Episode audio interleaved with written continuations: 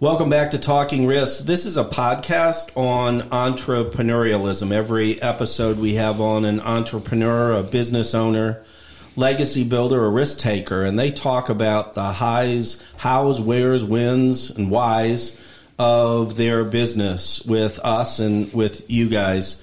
Um, we'll cover their background, the challenges that they face, and the risks that they've taken in building their own legacies.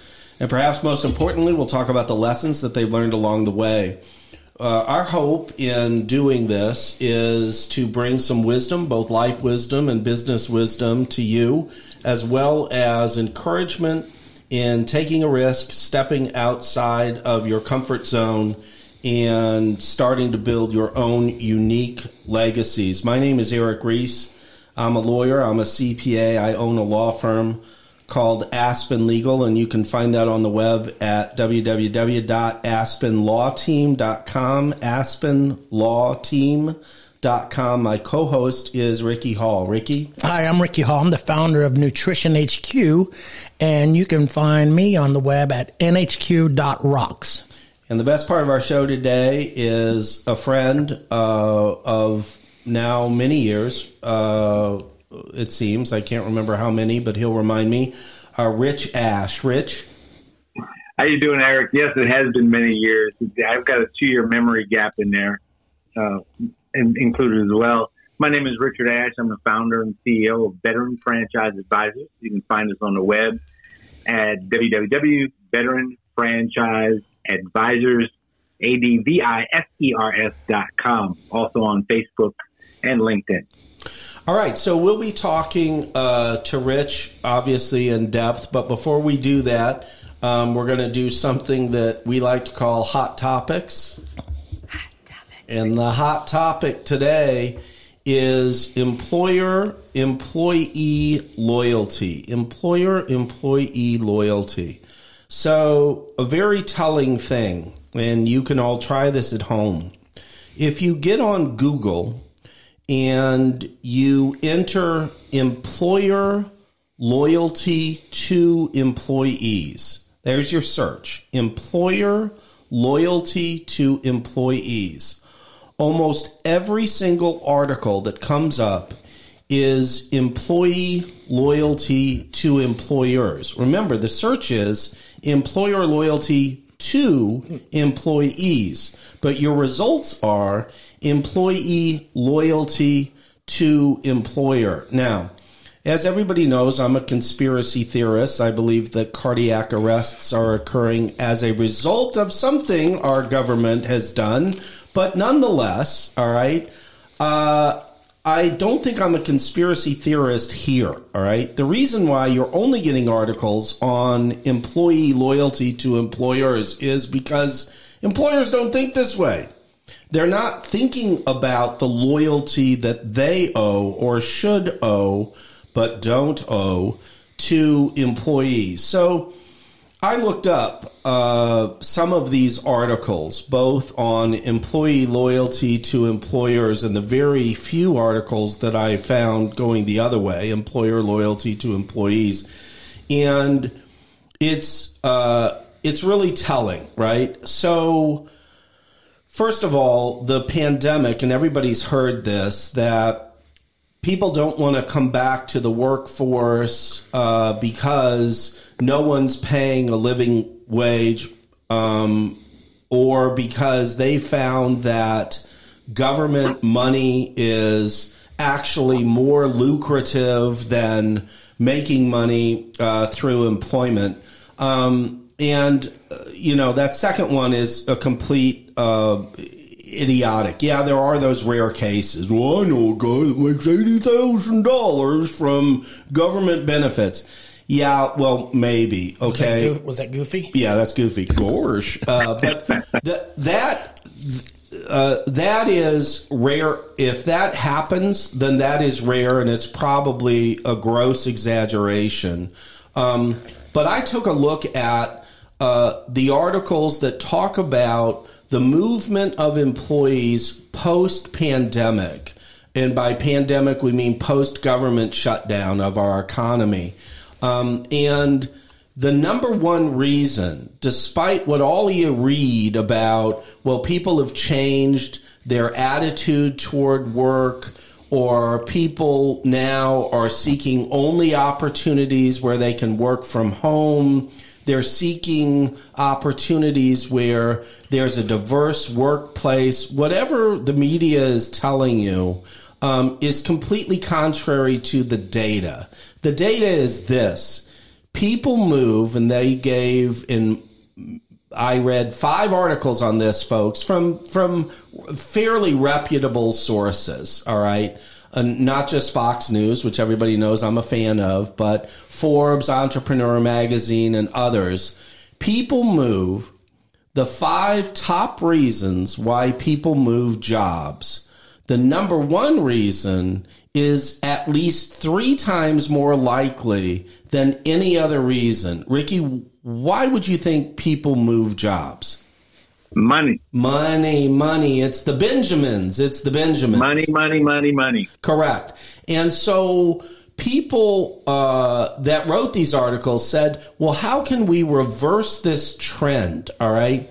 And the number one reason how they say they can reverse the trend is develop a brand or a workplace that has a value proposition that the employees believe in. So the same article that says people leave for money, all right, are saying that, well, you need to build a brand that people believe in. Okay. So, first of all, it's completely contradictory. Okay. Number one, but, but I will give some of these authors their due. All right. I have a nephew that works at BuzzFeed. Okay people know that I am very much a conservative. Okay, he is my antithesis. All right, he is uh, completely and hopelessly liberal. All right, lives in L.A. and loves working for BuzzFeed,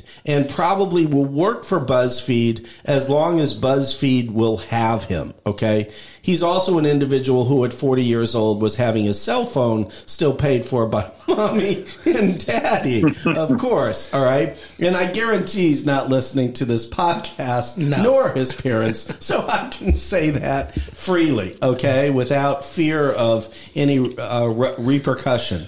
But the thing is, is that everybody's missing is that is not what motivates people. What motivates people is how are you going to reward me for a job well done?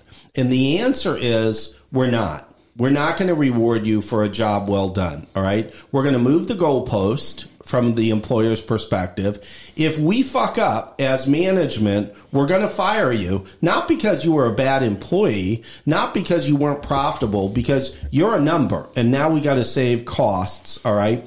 And that is the truth of about employer loyalty to employees. And I think employees are just catching up on that. Employees now understand these guys don't owe me any loyalty, so why do I owe any loyalty to them? Right?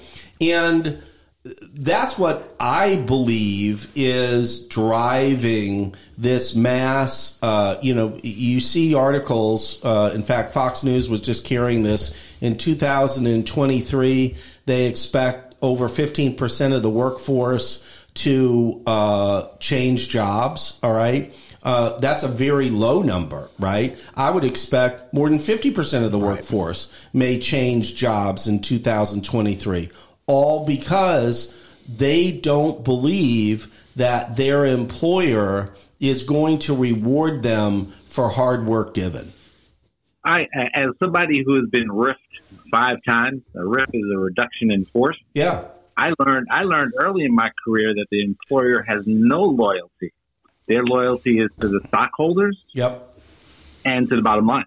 Right? That's that's their loyalty. And when once you come to understand that, then you can position yourself to either climb the ladder within the company that you're in, yep. or know how to make a lateral or a vertical move. Yeah, yeah, right. And and this is going to eventually work our way into a transition in talking about Rich's business uh, and specifically about entrepreneurialism because that is Rich's business, uh, which we'll which we'll get to in a second. But you know, I talk to a lot of individuals who are scared to become entrepreneurs. A lot of people that I represent are first time entrepreneurs. They've never owned their own business.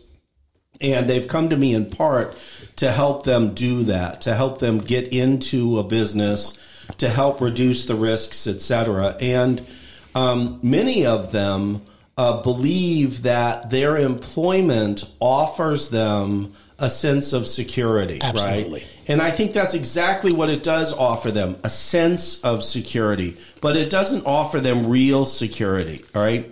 They're used to something. They're used to a paycheck. It ain't great. It ain't horrible, but I'm used to it. Okay. Uh, the reason why probably a lot of people stay in marriages and other relationships, I'm used to it. Okay. Don't particularly care for it, but at least I know what to expect. All right. Yeah.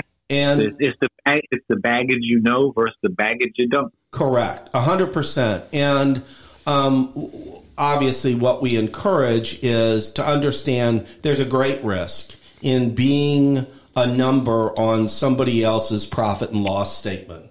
And that risk is eventually business is going to turn down, the economy is going to turn down. We're seeing it now, right? The media isn't reporting on it, but there are mass layoffs occurring starting in Silicon Valley. There are mass layoffs. I'm not talking about 100 people here or 200 people there.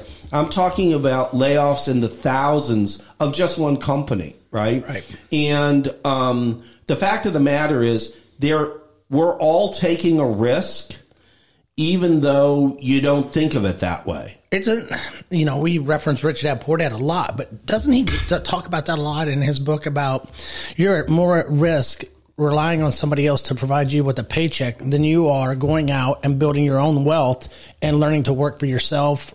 One one hundred percent. So neither, and again, um, and Rich knows this. Probably he's told me this over scotches uh, multiple times. I always make it about myself, but again, that's the experiences that we have, guys. So neither Jill or I were entrepreneurs uh, 25 years ago, right? And now I am convinced that you give us uh, three drinks apiece in an hour to discuss things, and we will create another business Absolutely. that makes money. All right. We don't, I'm not bragging, folks. I've, I've got the history behind it. We don't create businesses that don't make money. All right. It's a function of how much money do we want to make? What kind of return do we want to make? That's not cockiness. That's just confidence. All right.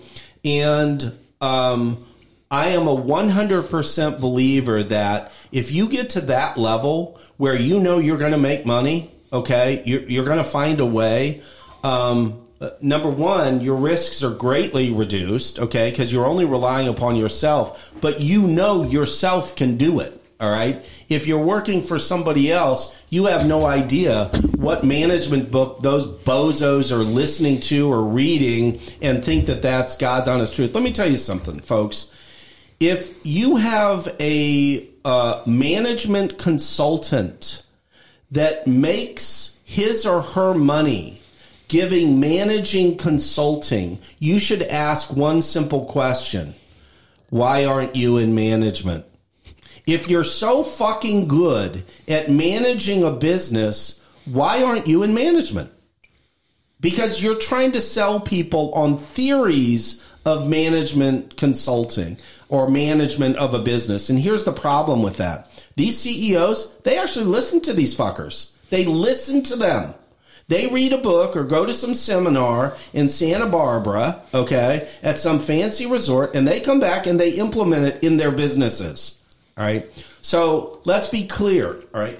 When you are an employee, and I'm not poo pooing employment, some people have great jobs, right?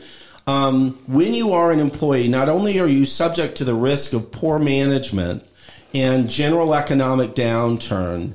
And economic downturn is affects your specific business that you work for, but you're subject to the risk of just really bad management. And there's a lot of that to go around.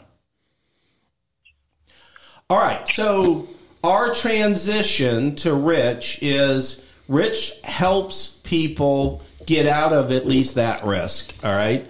And we're going to talk in depth about Rich's business. But, Rich, I want to go back to the beginning, um, something that you and I haven't even talked about. Um, talk about your upbringing. Where were you raised? Under what circumstances? What were mom and dad like? Tell us about that. Oh, sure. That's kind of interesting. So, dad was a U.S. Army vet based in Germany, met a woman who survived World War II, came back home and made a Marine. Um, oh, that's that, that's good. That's good.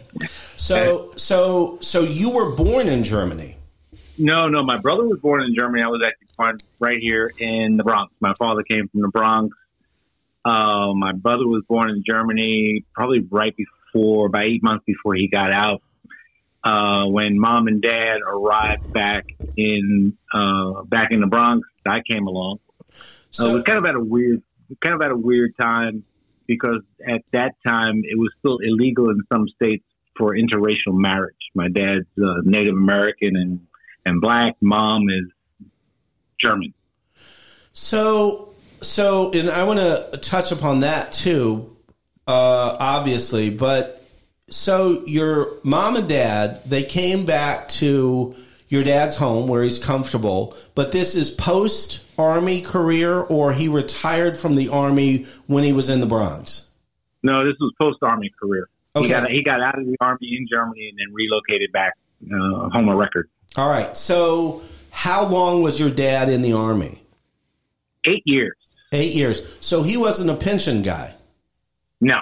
All right. no, So your dad comes back to what he knows to to the Bronx. Um, was your mom uh, originally from the states or oh, German? No. Oh, she, she she was German. German. Yeah, born born and raised in Germany. Survivor of World War II. When wow. uh, World War II was going on, she was probably 13, 14 years old. Wow. Wow. Okay. All right. Yeah. So they come back to the Bronx, and what does he do? What does he decide to do? Uh, well, the only skill he had was a bus driver. So, so he was driving buses for a while, and then he went back uh, to school on the GI Bill, of course, and he got his um, production arts degree. Uh, he worked for a couple of graphic arts studio, and oh. then he helped start uh, Black Enterprise magazine. Oh wow! Yeah. So um, let's go back to the bus driving days. He drove for for the city, or he drove for a school, or New, what? New, New York City Metro. Huh. Wow. Huh. And did your mom work? Uh, initially, when she came back, she actually didn't speak a lot of English, so a job was not an option at that point in time. Dad paid all the bills. Mom took care of my brother and me. Uh, was the you know was the 1950s 60s housewife. Yeah. So was it just you and your brother, the only two kids? Yeah, only two, because I, I, think we killed all the rest of them. uh, no. Okay. Uh, my brother and I were about three years apart. Okay. So from bus driver to graphic designer or graphic artist, that's a huge leap.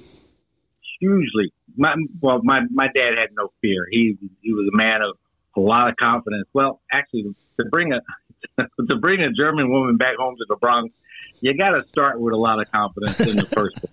well, so so let's go back to that. So this is 1950s, is that right, or 1960s? 1957 is when he came back to the Bronx. I was born in 1958. All right, so the late 50s and the 60s, and I mean, just you know, and I think I've told you this before, Ricky. There was an ordinance. I grew up in 1960s in the Midwest, there was an ordinance. I, am not. I'm not making this up. That uh, there were uh, there were no minorities permitted in Mascoutah after dark. All right. I mean, that was an ordinance. All right. And I didn't find that out till much later. Right. Um, but this is how weird, right? Uh, stuff was back then. So in the Bronx, we would think that New York would be the most progressive, even though probably back in the early 60s, nobody really was progressive. We would think that the Bronx would be more progressive, perhaps uh, more of a uh, melting pot than other places. Tell me about, at least from what you remember or what your mom and dad told you. Well, I mean, what were challenges associated with uh, this mixed marriage coming back to the states? Well, the, the, interesting thing you you would think it's a melting pot, but it's really not, right? Mm-hmm. Everybody had a neighborhood, right? So, so you know, little Italy, Little Greece, Chinatown. You know, you can you can pick it, and that's the way the city grew up, right? And you generally stayed within your confines of your neighborhood. Okay. Um, Dad used his GI Bill probably when I was about four years old, and he had settled down into his first uh, first job as a production manager, um, and moved us to Bayside, Queens. Um, that was kind of interesting because on my block, we were all minorities. There was uh, another couple next door to us that was interracial.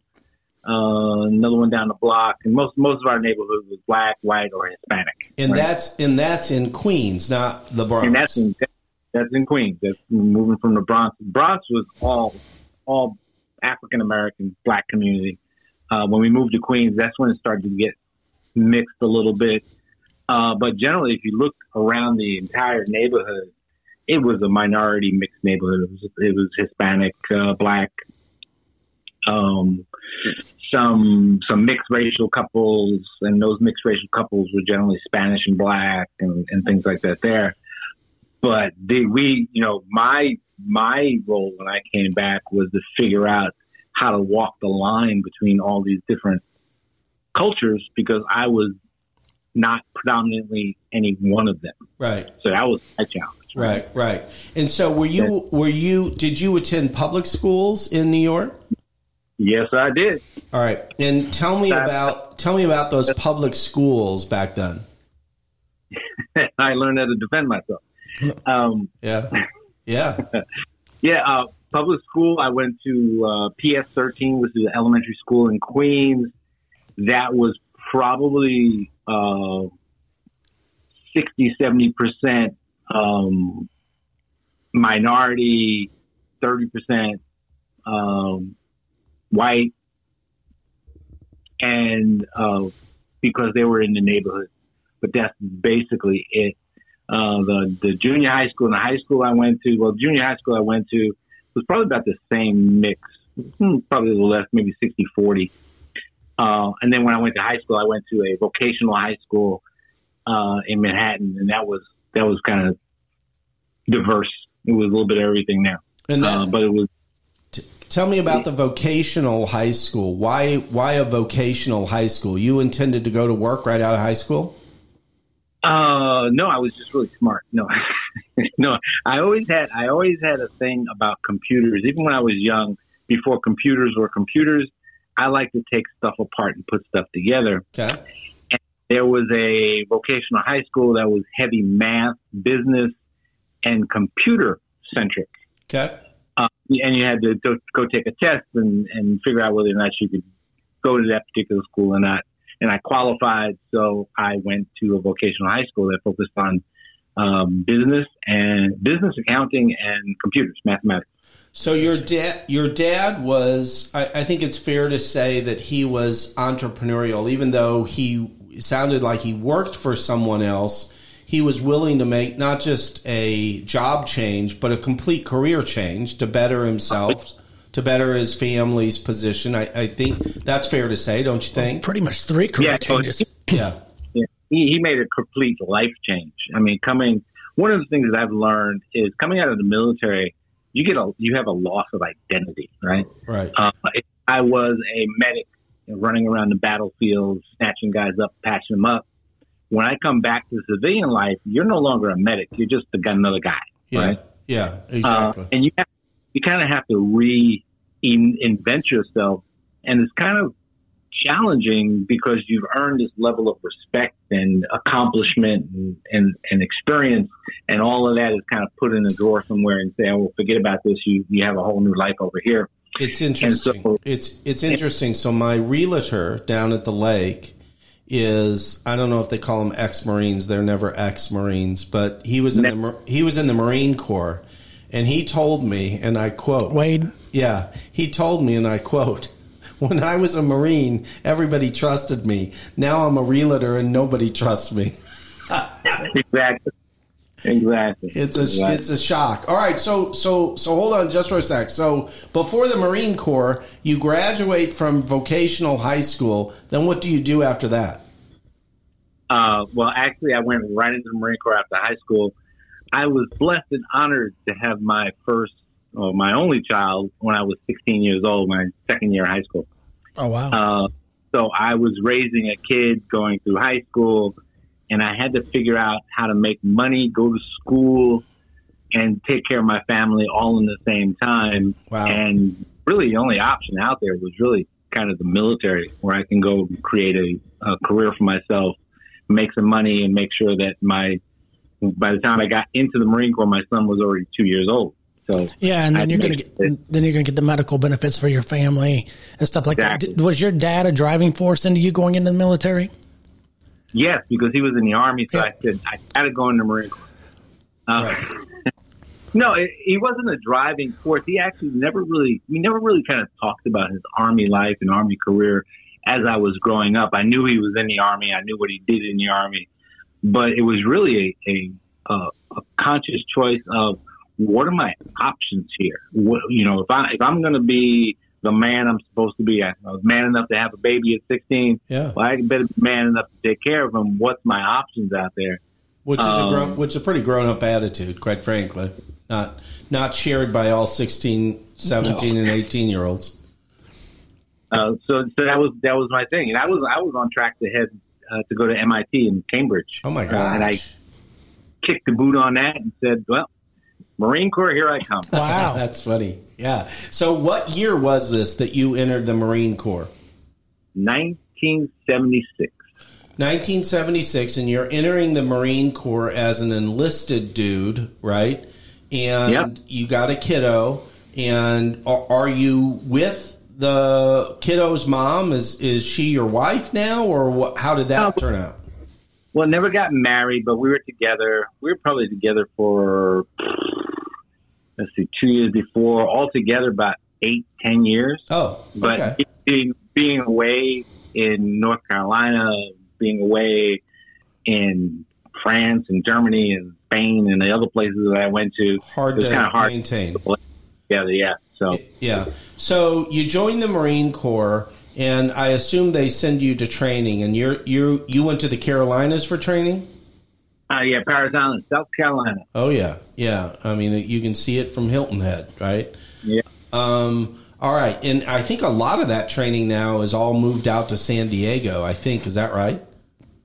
PI is still open, but most of the guys go out to San Diego. Yeah, I got you. So um, you go to training, and they start moving you around as they do uh, in the military. What are you moving every three years? Uh, probably every two. Oh wow! Um, and yeah. how many years were you in? Eight years. Okay, you just like just your dad. Like your dad. Yeah. Yeah. Right. So that's two two um two like yeah. It, it, it, was a it was a weird time in the military. It was post Vietnam, mm-hmm. um, and the military knew it had to make some some significant changes uh, for the next evolution, right? Because a lot of guys from Nam that came back, there was substance abuse problems you know, these are battle weary veterans that went to war, to a thankless war, and came back um, with more thanklessness. Right? Yeah, for sure. Even though they were doing their job. So it was kind of a weird time. There was actually places uh, where we went where we were not allowed to wear a uniform off base. Oh, wow. At the point in time. Because it was a danger to yourself, was my guess. It, it was a danger was a danger to ourselves. It was you know a reminder of uh, the first war we lost, so to speak. Uh, so it was, it was a really challenging time in the military. And so after eight years, I was like, mm, I've, I've kind of had enough. Yeah. I've always, I've always had that entrepreneurial dream. Uh, so I said, listen, I, I got some skills here. First, the first, the first few years I was in the Marine Corps, I was basic infantry, right? I ran around with, with a pack and a gun Wow. and, you know, that sort of stuff. And when I came to my, my first tour, I said, I was back in that, you know, hmm, what do I do now sort of frame of mind. And I said, well, I don't really qualify for any job except um, CIA or mafia. Yeah. So- either one would have been cool. Uh, well, I'm not Italian and I'm not Protestant. So You know, it's funny. It's funny because uh, I was going to ask you how the vocational training uh, panned out in the Marine Corps, but it sounds like it was it was more Bronx training than anything. You had to carry a gun. The, the New York City training prepared, prepared me for the infantry. And then when I re-enlisted, I actually re-enlisted and ended up, ended up back into my vocation, electronics, right? Okay. And computer. Okay. uh, and uh, worked there for three years. Was on a really cool project uh, with the Air Force, the Navy, and the Marine Corps. Was a joint project, and I was responsible for a team and a whole bunch of millions and millions of dollars of technology. And when I got out, I walked. 1984, I walked right into dot com. So, Oh, yeah. so um, there was a point when your Marine career or your time in the Marines went from grunt Marine, uh, and no offense to the infantrymen out there, but No, yeah, went from grunt to professional. Right now, you're a professional in the Marine Corps. All right, so you decide to get out. Um, and what is your first move when you come back? I'm assuming you're you didn't follow your old man again and drive a bus. No, no. I walked out. Like I said, I with my with my electronics training. Yep. I walked right out into what what began as you know when when uh, the Ethernet, right? Yeah. When the Ethernet dot com started, right? All the all these, you know, if I can do if I do napkin folding dot com, I could sell it for a million bucks. Yeah. For so I walked out. I got a job as a bench technician for a communications company. Okay. And I started working my way up from there. Nice. Um, I still had back still in New York. dream. Yeah. So you're back in New York working for somebody or no? And actually, actually, I got out in California, so I was working in California for uh, uh, uh, communications, General data company made communications gear. So you're loving life at this point. Where are you living in in California? Uh, Santa Ana. Yeah. So so things are good. You're glad you're out of the military. How did you maintain your relationship with your kiddo during all this period? A lot of a lot of flying. He came out and he actually lived with me for a couple of years Oh. while I was in Pearl. You know, mom mom got fed up and said, "Listen, take your son." So Yeah. so I, I got some base housing. He came out and he lived with me for a year. His mom flew back and forth. So it was it was challenging, but we we were able to maintain our relationship. Uh, phone, flights, phone, all that fun stuff. So how Um, long how long were you with this communication company uh, and what was your next move? So I was with General Datacom. I started out as a as a bench technician. You know, just swapping out resistors and transistors on circuit boards. Sure. and uh, I got good at that. And then I started working the help desk, right, where people would call in with their problems, and I would try and solve them. Sure. And then I got, and then I made a, a vertical move into uh, logistics, where I was now responsible for the care and feeding of making sure we had enough equipment around. And then uh, another vertical move I went into, and I started doing professional services, where I was going out and seeing the customers and actually fixing gear on site And this is all for the same company. all for the same company. I was I was moving every year. I, I was trying to take a step up. Nice. And we were, you know, just just talking about uh, this employee loyalty. As long as you're moving up and continue to make more money, uh, that's probably how you do it, as opposed to a brand that your employees, you know, believe in or, or what have you. So they keep moving you up. Things are good. I'm assuming. Um, why and when did you decide to leave that gig? Well, I, I you know I got comfortable in that gig, and I got an opportunity to transfer back to New York because now my son is ten years old. Yeah. Uh, and it's daddy time. Yeah. So I uh, I asked uh, my boss. I said, "Listen, is there anything I can do to get me back to New York?" And he says, "Well, we've got a sales engineering position over there, and sales engineering is basically keeping the salesman honest, right? Okay. that's, what, that's what it is, right? That's funny. So uh, I transferred back to New York. I settled into New York, and I I was working my butt off. I became the major account rep for Chase Manhattan Bank, Wow. Uh, the stock exchange. I had like five customers, five major customers that were buying you know millions of dollars of gear a year, and they wanted somebody that they could pick up and phone call anytime, and I became that guy.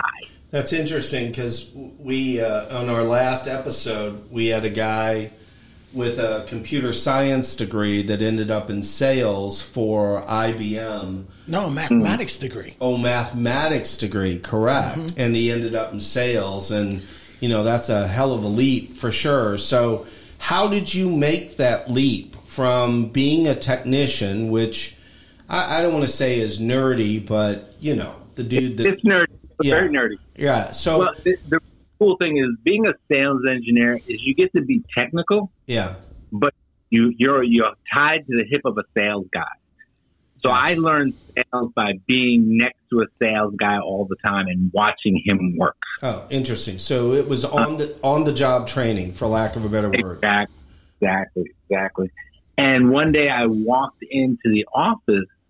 Uh, actually, one day I walked in the office of one of the companies I was working, I, I was assigned to, and I was talking to the guy there, and I happened to look down on the desk and I saw um, a dedicated uh, tech position. So they wanted, you know, it, it was Chase Chase Manhattan Bank, and they wanted somebody on site that can work the gear all the time.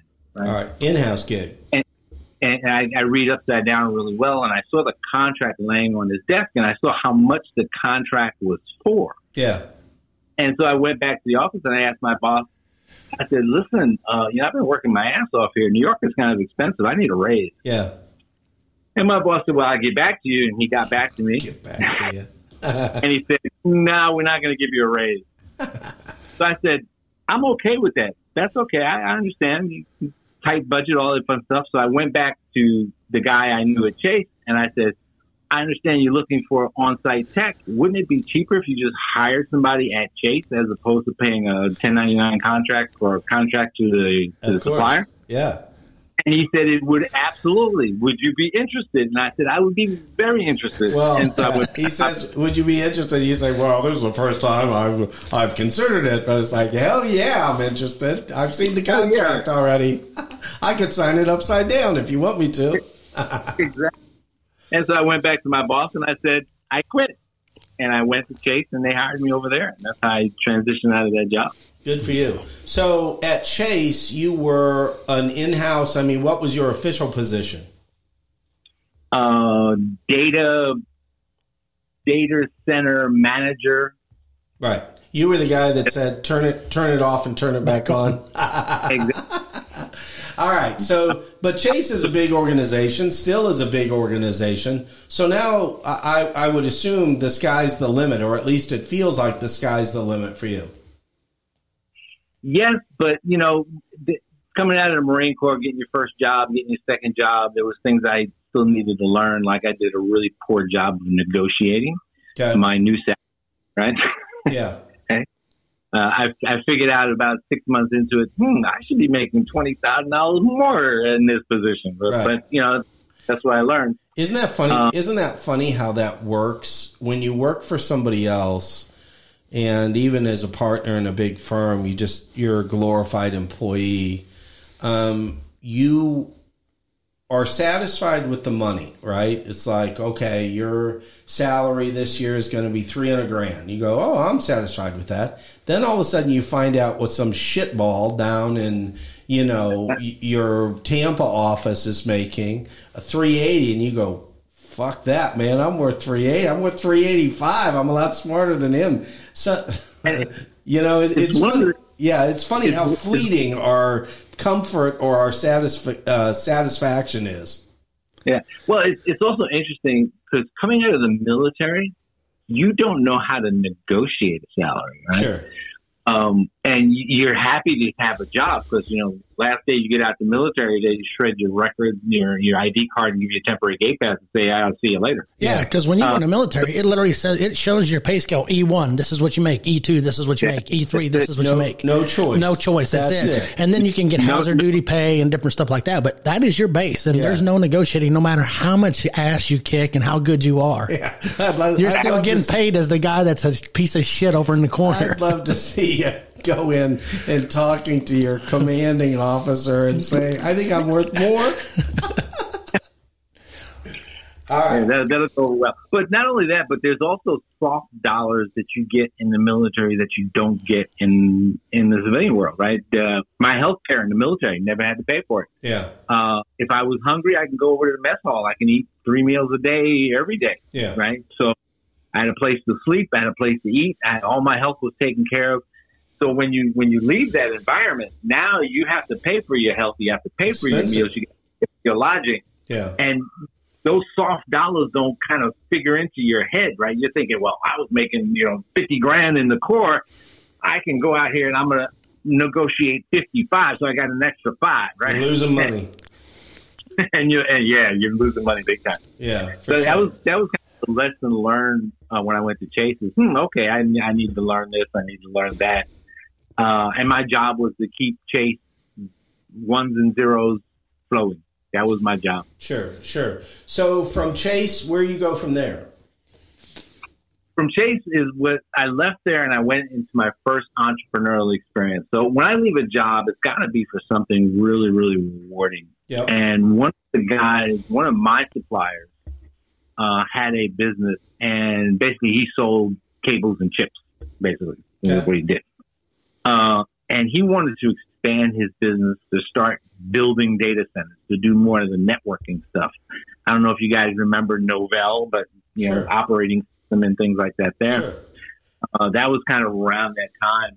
And he came to me one day and took me out to lunch and said, "Would you be interested in partnering?" I, I got about you know 10, 15 percent uh, availability that I can offer you to come and help build the next generation of my company, which is going to go beyond selling cables and chips into um, designing and building networks. Okay. And I said, where do I sign up? Yeah. And I went and I started, that was kind of my first partnership because, like I said, I was always on an entrepreneurial journey. Uh, you know, I, I tell this funny story when I go teach uh, the veterans about uh, entrepreneurship and franchising. Is I tell them, hey, you know, my first business, I was a media distribution consultant, Yeah. Right. and everybody, ooh, ah, Yeah. and I said, "You guys know what that is?" And everybody, "No, I have no clue." I was a paper boy when I was nine years old. Exactly. That's funny. So, um, capital contribution, guaranteed income, any of that, or is all the safety net gone? All the safety net is gone. All I got is equity and future revenues for the company. Jeez. And, Uh, and but it, it was worth a shot. I was uh, I just gotten married to my current wife, okay. and we had an opportunity you know, to uh, for me to kind of take the leap. My son was kind of finishing high school at this point in time, so life was good, and I could kind of like say, take this shot. No, no, no, no, nothing ventured, nothing lost. Sure. Sure. And this Um, this was still in New York because I know you're in Texas now. Yeah, this is still in New York, still in New York, and uh, we had some we we had a great five year one run, and the guy who brought me in, unfortunately, he got ill. He was he was an older older older gentleman who brought me in. Uh, he's on my top three list of CEOs I've ever worked for. Wow. Uh, got ill, and the the other partners in the organization said, "I want to play golf mostly. This this this Yeah. this computer this computer stuff is like too hard. The Too sales hard. cycle too long." Sure. right? Um, and they said, "Well, we're gonna we're gonna we're gonna break up the company, and we're not gonna do that anymore." So I was back out on the street. And then what? Uh, then I had that taste of entrepreneurial stuff, and I actually went. I tried to go back into corporate America. Oh, you can't. You can't go back. Uh, cannot do that. I I went to a company uh, that had just merged. Uh, the California a California company merged with a Boston company uh, and started a new company called Synoptics, I think it was. Okay. And and they hired me right away, right out. You know, I love your experience. Let's get you to work. And starting on day two, I already hated it. Yeah. I mean, I hated it with a passion. Didn't like the people I was working with. Nothing. Uh, and so I said, well, this ain't going to work. Let me go, let me go find something out. And I called my headhunter and, uh, they said, well, we got this interesting little job here. It's, uh, it's, it's kind of risky, but who cares? Xerox is doing a startup. Mm. Uh, and, and, they're looking for, you know, sales engineers and all that fun stuff would you be interested? You know, we don't know whether it's going to work or not, but it's you know it's got Xerox funding behind it, and you can come in and you can kind of do what you do. Right. And so I left the big corporate company and I went to a very very small startup from Xerox, and that gave me my entrepreneurial feeling back. Yeah, I. It's a grassroots. You know, I. Uh, I've been approached by multiple law firms, and again, I'm nothing special, but they know I know how to sell legal services, and I've been approached by multiple law firms ever since I started this law firm. And the first one was a fairly sizable firm, and they approached me and they said, "Gee whiz, we just learned that you started your own firm. We wish we would have known." Of course, I didn't do a public announcement to my competitors and uh, and they said, "Would you would you consider coming to work from uh, for us?" And I told the recruiter, I said, "That depends." And they said, "That depends upon what?" And I said, "Do you want to die?" because I will kill someone by the end of my first day. I can't once once you're an entrepreneur, once you're the determiner of everything the marketing, the budget, the goals of the company, you can't go back. Well, you're unhireable at that point. Uh, uh, you're unhireable. Yeah, you make yourself unhireable. That's a great point. Yeah. So and, and, and that was that was the really cool thing is this was what we call an entrepreneurial experience because there was there was nothing, not even anything down on paper, and I got to come in and actually create a company that was funded by one of the largest companies in the world. Wow. So there is no way from this experience that you've had, and this is great experience that you've had. There is no way on earth that I line you up with what you're doing today. No, that's that's something totally different. But, but, but it, it is it is and it isn't right because this this is this is I'll, I'll make I'll make this the Reader's Digest version. Sure. I went to work for Xerox, and like they said, no guarantees. They had a really cool product, uh, and I worked with them for a while. And I think it was like three years in. They said, "Ah, well, you know, we're not doing what we want to do. We're going to shut this down." And I said, "Well, I've made a little bit of money here. I'm going to start my own business." Right. Okay. So that was my shot there. Employee, and see how that employer-employee loyalties worked out for him. Yeah, I, me- I mentioned earlier. I've been riffed five times. Yeah, that, that was um, and I said, well, I'm going to start my own company. And I started my own company. It was called Computer Tutor. Mm, and that basically, sounds, that sounds like a franchise. It, it, does, doesn't it? Yeah. And I was going to go in and I'm going to help people automate their homes using their computers, their audio systems, their TVs, their lights, all that fun stuff. He's Elon uh, Musk. You are Elon yeah. Musk. Uh, unfortunately, it was 1997, 98 at the time. And people were looking at a computer in my house. I ain't got no computer in my house. oh, so you're not, he's not Elon Musk. He's Leon Musk. Okay. It's a, it's a, it's a distant relative. exactly. keep going. And, and as much as I love that business and as much as it was a good year, if I had waited another eight years, I would have been the Geek Squad. No doubt. Right. uh, but it crashed and burned. uh, big time. I mean, I kept shoveling money in and it kept sucking money out, and I learned a, a huge lesson from that. I said, okay, lesson learned. I went back into corporate America again. Oh my God! Um, I went to another, I went to another startup, right? So that, that was my thing. Now I'm not working for any established company. I'm only going to do startups, and I went to work for a startup, and I started evaluating how how things went wrong, what went wrong, how did it go wrong, and all that fun stuff. And that's when I kind of came across franchising. I, I was looking for a less risky way to start a business uh, that had an instruction manual along with it and some some some intelligence and some support. But and how do you, But how do you keep taking risks? Okay, and again, I'm I'm not talking again. We're called talking risks, but uh, seriously, how do you keep taking risks? There have been a number of things that have worked out. There have been some things that haven't worked out. Right. Uh, I'm keeping score here. It sounds pretty even. Shit that's worked out and shit that hasn't worked out. How do you keep taking risks? Is it because you had enough dough, you you stowed enough away that you could no. afford the risk, or or what was it? No, it, it was it really it really had to do. What drives me is passion right? And that that that was that's always been key in my life. I will chase down something grab it by the leg and not let go until it's dead or I'm dead. Right. It's and like, so when I like, it's like uh, Ricky on ladies' night at the uh, local watering hole. so so that's that's been my that's been my theme throughout my life, and I don't think risk. I think can I do this? And once I say I can, then there's no other barriers, no other wall. I'm going to go do this, right? That, and that was kind of my thinking when I went to the Marine Corps is, hey, I'm 16, I'm a dad. Hey, I got to do this. This is yeah. something I have to do. Uh, I got to be a dad. Uh, I got to make money. I got to do this. So once I've made up my mind and kind of picked the direction, I'm off, right?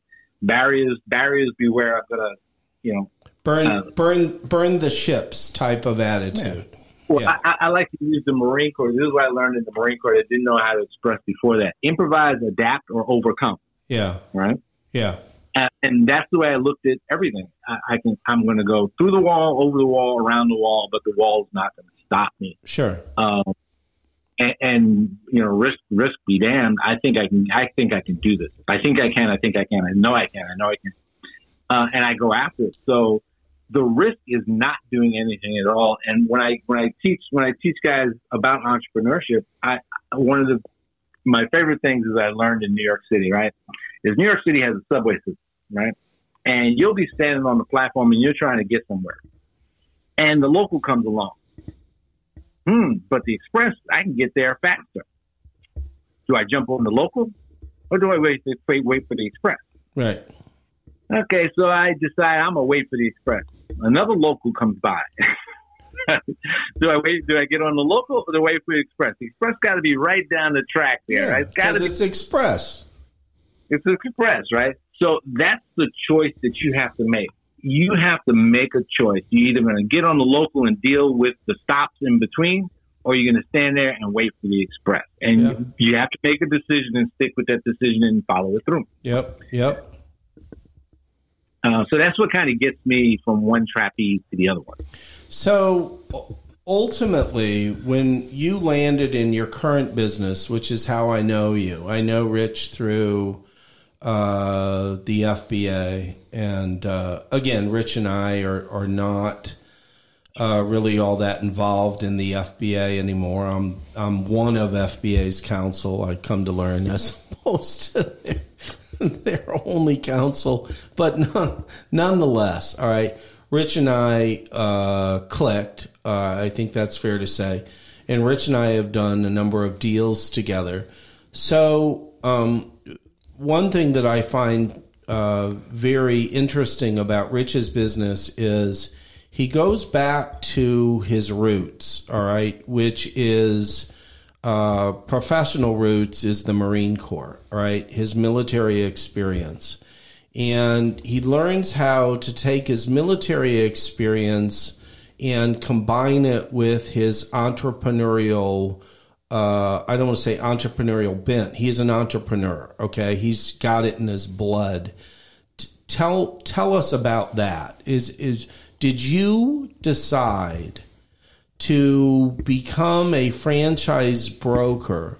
Did you decide to become that um, purely as a result of your entrepreneurialism, or in in your obviously you have a, a need or a desire to help people explore their own entrepreneurialism, or was this whole idea of a niche? And Rich was the first broker that I've ever seen really adopt a niche, selling to military folks, helping them get into their own independent businesses. How did that come about, Rich? That's kind of interesting. So, so when I found out when I crashed and burned that business, and I and I started saying, "Got to be an easier way, got to be a better way," and I found franchising. I started looking at franchising, uh, and that was actually when I first got to Houston uh, with Compaq, Like job job with Compaq, they transferred me out here, and I said, "Well, I'm settled now. I got a job. I can start looking at starting my next business because I know Compaq at some point in time is going to riff me again, right? Because I've been riffed four times by that point in time. Sure. So, so I was looking at different kind of franchises, and you know, I follow all the rules. You know, follow your passion. What do you really love to do? All this fun stuff. And I, you know, my dad was a was a jazz pianist, uh, amateur jazz pianist, and I was always in love with music. And so, uh, my probably about six months in my Compaq store, I said, "Well, I'm going to open up me a little music video store, right? Because that's the hot thing right now."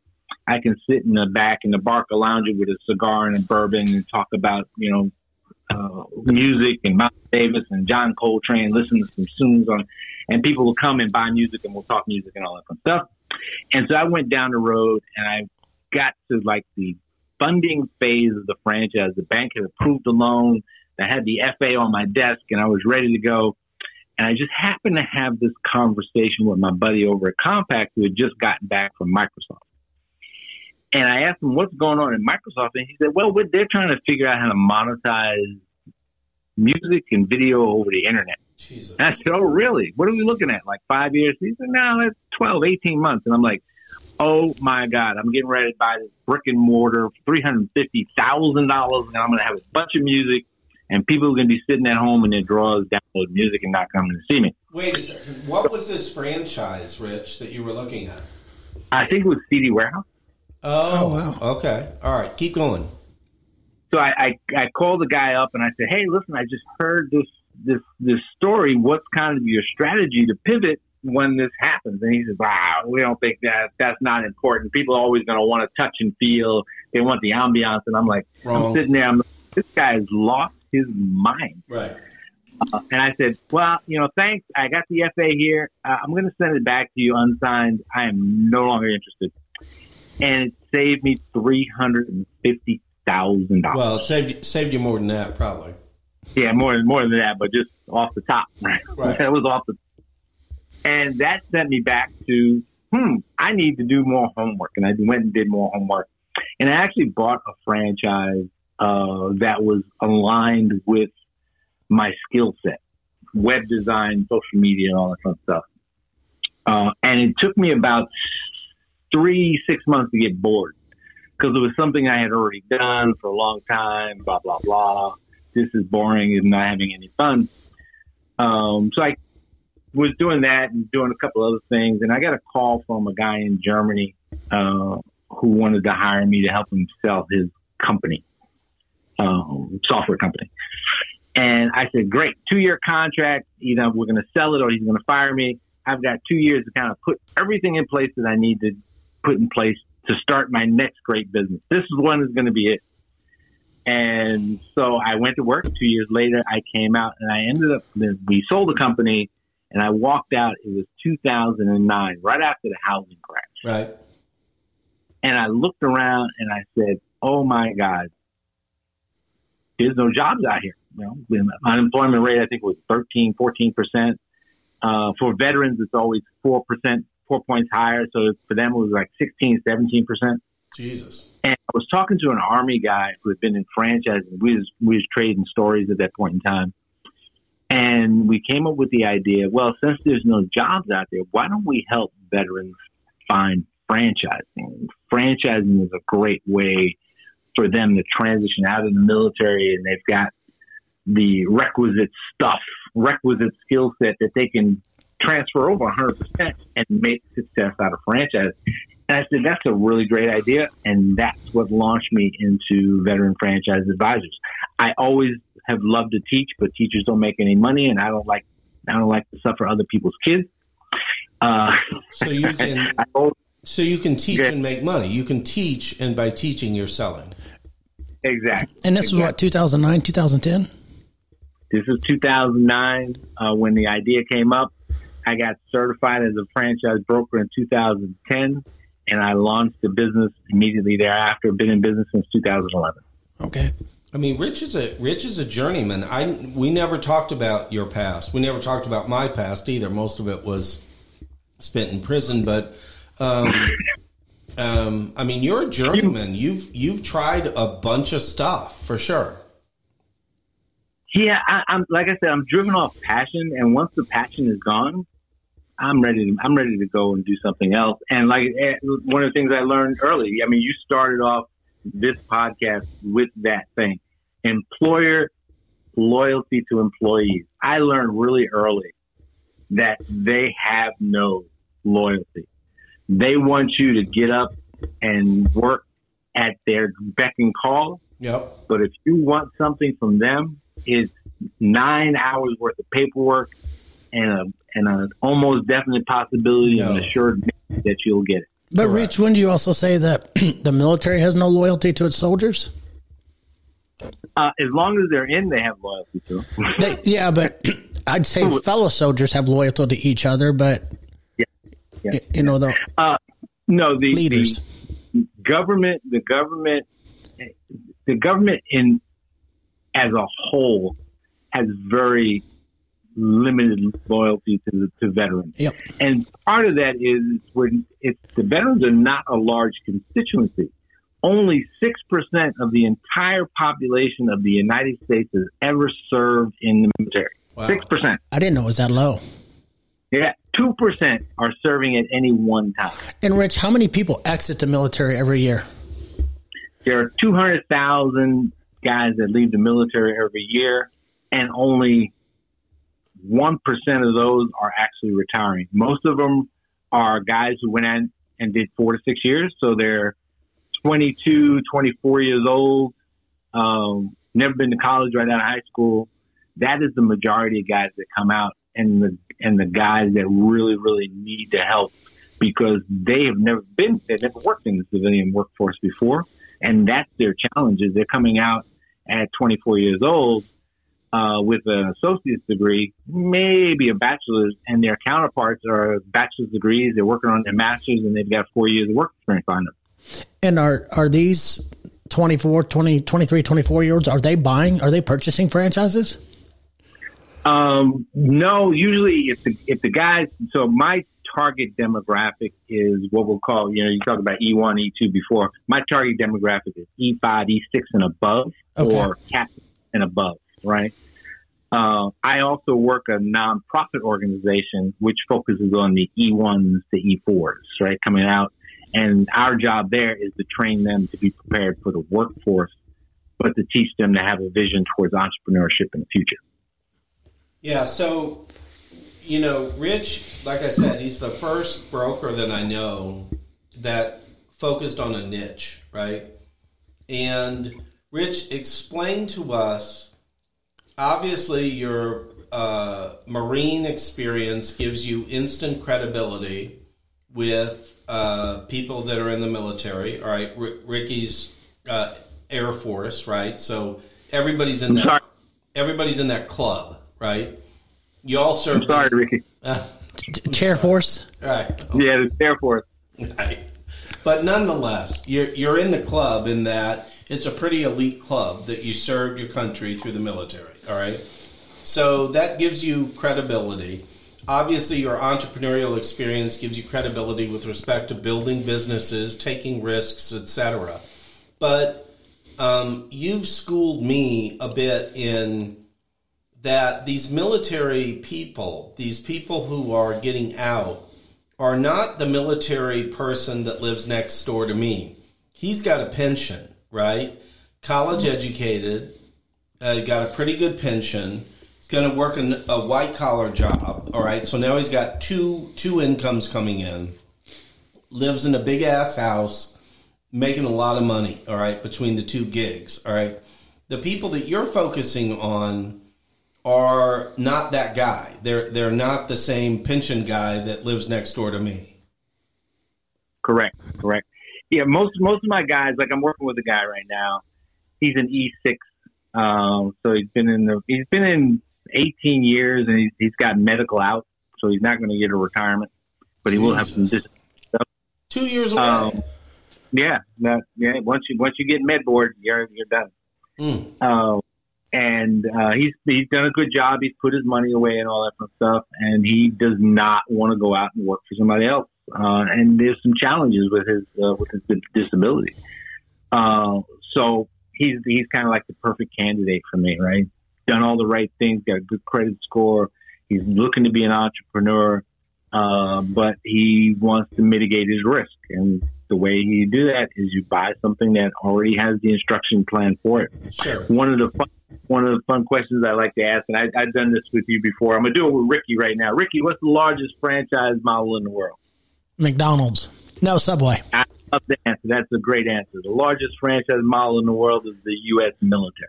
Oh. They take people from all walks of life, socioeconomic, financially, uh, financial, um, different cultures, relationships, and they get them all together and they turn them into soldiers, right? And the first thing that they do is they you sign a contract with Uncle Sam uh, with an open check. I will run towards the bullets when I want to, when you tell me to. Uh, and then they send you off to learn the brand, right? Marine Corps, Air Force, Navy, Army. Uh, and when you come out of boot Wait a, camp, sec- wait a second. Why do you keep calling it? Why are you guys referring it to as the chair force? Because we're like desk jockeys. Oh, yeah. that's funny. I thought the Air Force guys were the heroes. I guess I'm wrong. Yeah, yeah. We, we used to get we used to we used to barter for their Marriott points. Um, Oh my gosh, that's brutal. So when, when you when you leave boot camp, you learn how you're representing a brand, right? You learn your chain of command, standard operating procedure, general orders, all that fun stuff, right? Uh, but that's all you really know. You're a brand, a walking billboard, right, for whatever service you're in. And then they send you to the occupational specialty training. And if you're going to be shooting artillery, you're not learning how to make cream chip beef on toast, right? You learn how to do a specific skill. And then they send you out to wherever you're going to work, right? And you get there and you start your job. And if you have questions, you open up your training manual, you check your SOP. If the information's not there, you go to your boss, whoever he is, and you say, Hey, boss, I don't know how to do this. I don't understand how to do this. And the boss looks at the SOP and the training manual and says, You're right. It's not in here. Let me run it up the chain of command. And when, it, when he runs it up, what comes back down is all the information that you need or they need to execute their mission. That is the way every single franchise works in Sure. the world. Yeah. And that's if why. you have, Go ahead, Rich. Sorry. I was going to say, if you have the skill set to be successful, in order to be an E5, E6, and above in the military, you have to have been successful.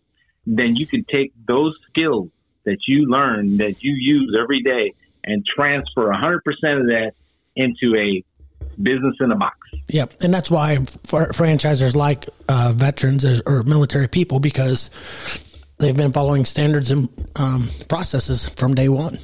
But Exactly. but exactly. there's but there's there seems to be and again guys i know we're running over a little bit so we'll wrap it up but there seems to be a bit of a gap and i'm being probably conservative in that language right when you came out of the military rich you already had an adult attitude part of it was having a kid if you want to be an adult, have a kid, right? yeah. Be- because now you realize that you're trying to protect somebody else. Well, have a kid and be a parent. Right, right. Have a kid and be a parent. You're correct. You're correct.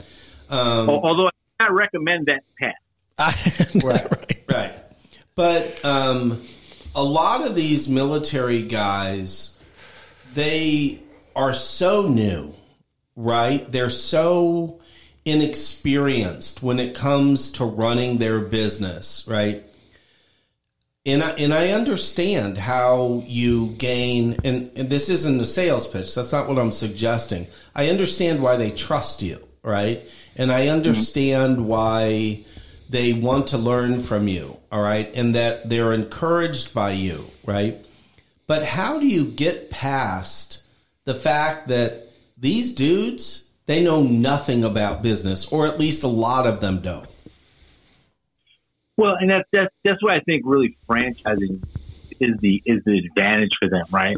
Because I can teach you a bunch of things, but one thing I can't teach you is you're either a leader or you're not. You're either you're either a teammate or you're not.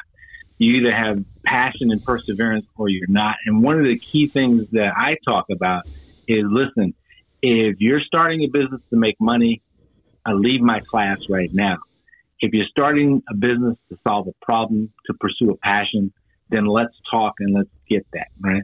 Because all the other technical hard skills can be taught. And I think that's what franchises do well is you've got somebody to pick up the phone and call and talk to and, and mentor you and, and help you figure out the little things that you don't know you don't know. And the hardest part of entrepreneurship is those soft dollars that you lose because you don't know what you don't know. Mm-hmm. Right. And, and, that's what I think is really the key and how having them understand what the process is and, and how they can leverage this, right? Uh, to do this, you know, you don't have to build a hammer. I can give you a hammer. Let me show you how to bang a nail. Sure. Uh, and that's, that's kind of what they buy into. Yeah. Interesting. Yeah. All right. So, um, Rich, we're going to ask you the unfair question, um, and we don't give you prior notice of this, but you got a ton of experience in entrepreneurialism and the corporate world. Um, and it's funny, isn't it, how the hot topics we pick sometimes just fit right in? Mm-hmm. I think that loyalty thing really did fit in with Rich and his experience. Um, if you had to tell an entrepreneur, be they military, ex military, or no, um, what it is that you wish you knew back then when you first started taking these risks and entrepreneurial ventures. What would that be? What what is like the lesson that stands out to you or that guides you on a daily basis? It's not about the money. If you're not if you're not fulfilling your heart, if you're not fulfill, if it's not challenging your brain, then that's not the business for you. The worst thing in the world, and this I ran into this when I started the, the, the you know the, the web franchise uh, and got bored with really quick, is laying in bed at night staring at the ceiling saying, "I don't really want to be here. I don't really Jesus. want to do this." This is too. This is you know not what. This, this is not my calling. You can't, I don't, I don't, you can't sell. You can't sell it if you don't believe in it. Yep. Exactly, exactly, and that that's my advice go out and find something that you're passionate about. If you don't have the passion, step over it, step around it, go through it and find something else. You got to really believe in what you, what you, what your problem solution set is. And everybody will follow you to get to that, to get to you. That's awesome. All right, guys. Hey, this is uh, Rich Ash. Uh, Rich is you know, um, we could talk to you for hours, but we always try to uh, limit it to an hour, and we've gone an hour and fourteen minutes. so, Rich, give us your uh, give us your URL one more time. My URL: Veteran Franchise Advisors. www. Veteran B E T E R A N franchise F R A N C H I S E advisors A D V I S E R S. I can have a whole nother podcast about that dot com. All right, guys. Um, so if you're if you're a veteran, really, yeah, go ahead, Rich. I'm sorry. I said, uh, Ricky, Eric, really enjoyed this. Uh, we can probably do three more podcasts and I can keep going on. We'll do. Absolutely. We can do it. Yeah. All right. So, guys, if you're a veteran or a not veteran, uh, you know, look, look up Rich because uh, He's a good guy. I trust him, and uh, like I said, I've done m- multiple, multiple deals with him over oh Christ, almost 15 years, which seems impossible. And he's doing great things for our veterans. yeah, for sure. So thanks, Rich. We'll talk to you later. Thanks, guys.